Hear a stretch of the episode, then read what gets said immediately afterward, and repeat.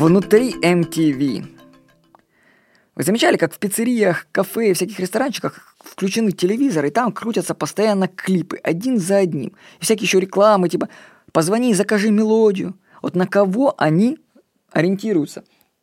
Кто создает весь этот бред? Я когда смотрю на эти клипы с дергающимися людьми, открывающими рот, я не понимаю, для кого они, зачем, в чем прикол, в чем смысл. Ну-то понятно, что смысла там нету. Я пытаюсь их понять и не могу понять. Но ведь кто-то же их делает, и кто-то же как бы понимает, что он делает, и понимает, что это вот это понравится, вот это то, что он сделает, какую-то хрень, она понравится кому-то. Как они это делают? То есть для меня это непонятно. Ну, оказалось, что многие люди, которые это делают, они сами этого не понимают. Вот я прочитал книгу Джон Сибрука «Ноу Брау. Культура маркетинга. Маркетинг культуры». Ее автор проник в самое сердце, ну точнее я бы сказал прямую кишку MTV, и описал жизнь MTV изнутри. Я привожу фрагмент, который многое объясняет в современной поп-культуре. Из книги фрагмент. Три босса MTV, Джуди Маград, Сара Левинсон и Том Фрестон, были слишком стары, чтобы доверять собственным инстинктам в деле формирования вкусов Ноу Брау. Решая, что показывать на MTV, они больше полагались на интуицию маркетинговые исследования, чем на собственный опыт. Золотой инстинкт, который вел старых культурных арбитров, должен был дополняться, а в некоторых случаях и заменяться точным расчетом и ориентацией на существующую моду – Дуг Херцог, восходящая звезда телевидения, который позже руководил каналом Comedy Central, а затем стал программным директором на канале Fox, сказал мне, что специально, специально не полагается на свои вкусы, определяя, что ставить в эфир. «Я могу сказать», — говорил он, — «да, мне это нравится, но я не часть демо». Демо — это возрастная группа, на которую нацелены передачи от 15 до 24 лет.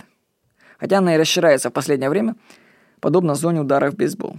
«Если что-то мне понравилось», — продолжал Херцог, то это, скорее всего, тревожный сигнал.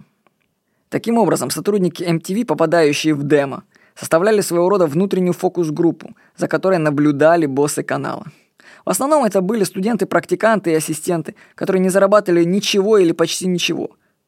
Никому из практикантов не платили, а условия их работы Фрестон написал как чуть лучше, чем до начала индустриальной революции. Они ютились в коморках и кабинетах без окон на 24 этаже здания Viacom на Бродвее. Многие из них лишь недавно приехали в Нью-Йорк.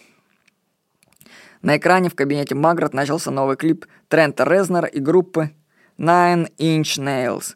И мы смотрели его вместе, там были такие слова. «Я хочу трахнуть тебя как животное, я хочу почувствовать твое нутро». Визуальный ряд был сюрреалистическим, но вместо того, чтобы, подобно картинам великих сюрреалистов, Магрита Дали и Дек Кирико вышвырнуть буржуазного зрителя из его ограниченной тихой реальности, видеоклип вызывал лишь тупое изумление, знакомого каждому, кто смотрел MTV более получаса. Да. Когда клип закончился, Маград сказала, «Знаете, мне иногда кажется, что творческую часть моей работы должен выполнять 20-летний. Почему я это делаю? Что я знаю о 20-летних?» 24-25 лет – это был лучший возраст для MTV. Когда возраст сотрудника MTV приближается к 30, он, в отличие от работающих в любой другой отрасли, начинает волноваться за свою дальнейшую карьеру.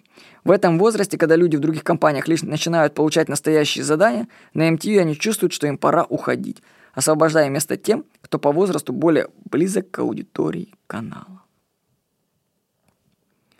Вот такое происходит внутри MTV, поэтому я вам не рекомендую, конечно, смотреть эти все попс-каналы, потому что они нацелены на демо. Ну, вам же не 20 лет, я надеюсь. Нет, ну, я не надеюсь, что вам не 20 лет. Но смотреть вот эти музыкальные каналы – это бред. Бред. Так что, видите, взрослые люди, они сами не знают, что они делают, зачем они это занимаются и зачем они все это создают. Ну, такой мир. Мир симуляции в каком-то мере. С вами был Владимир Никонов.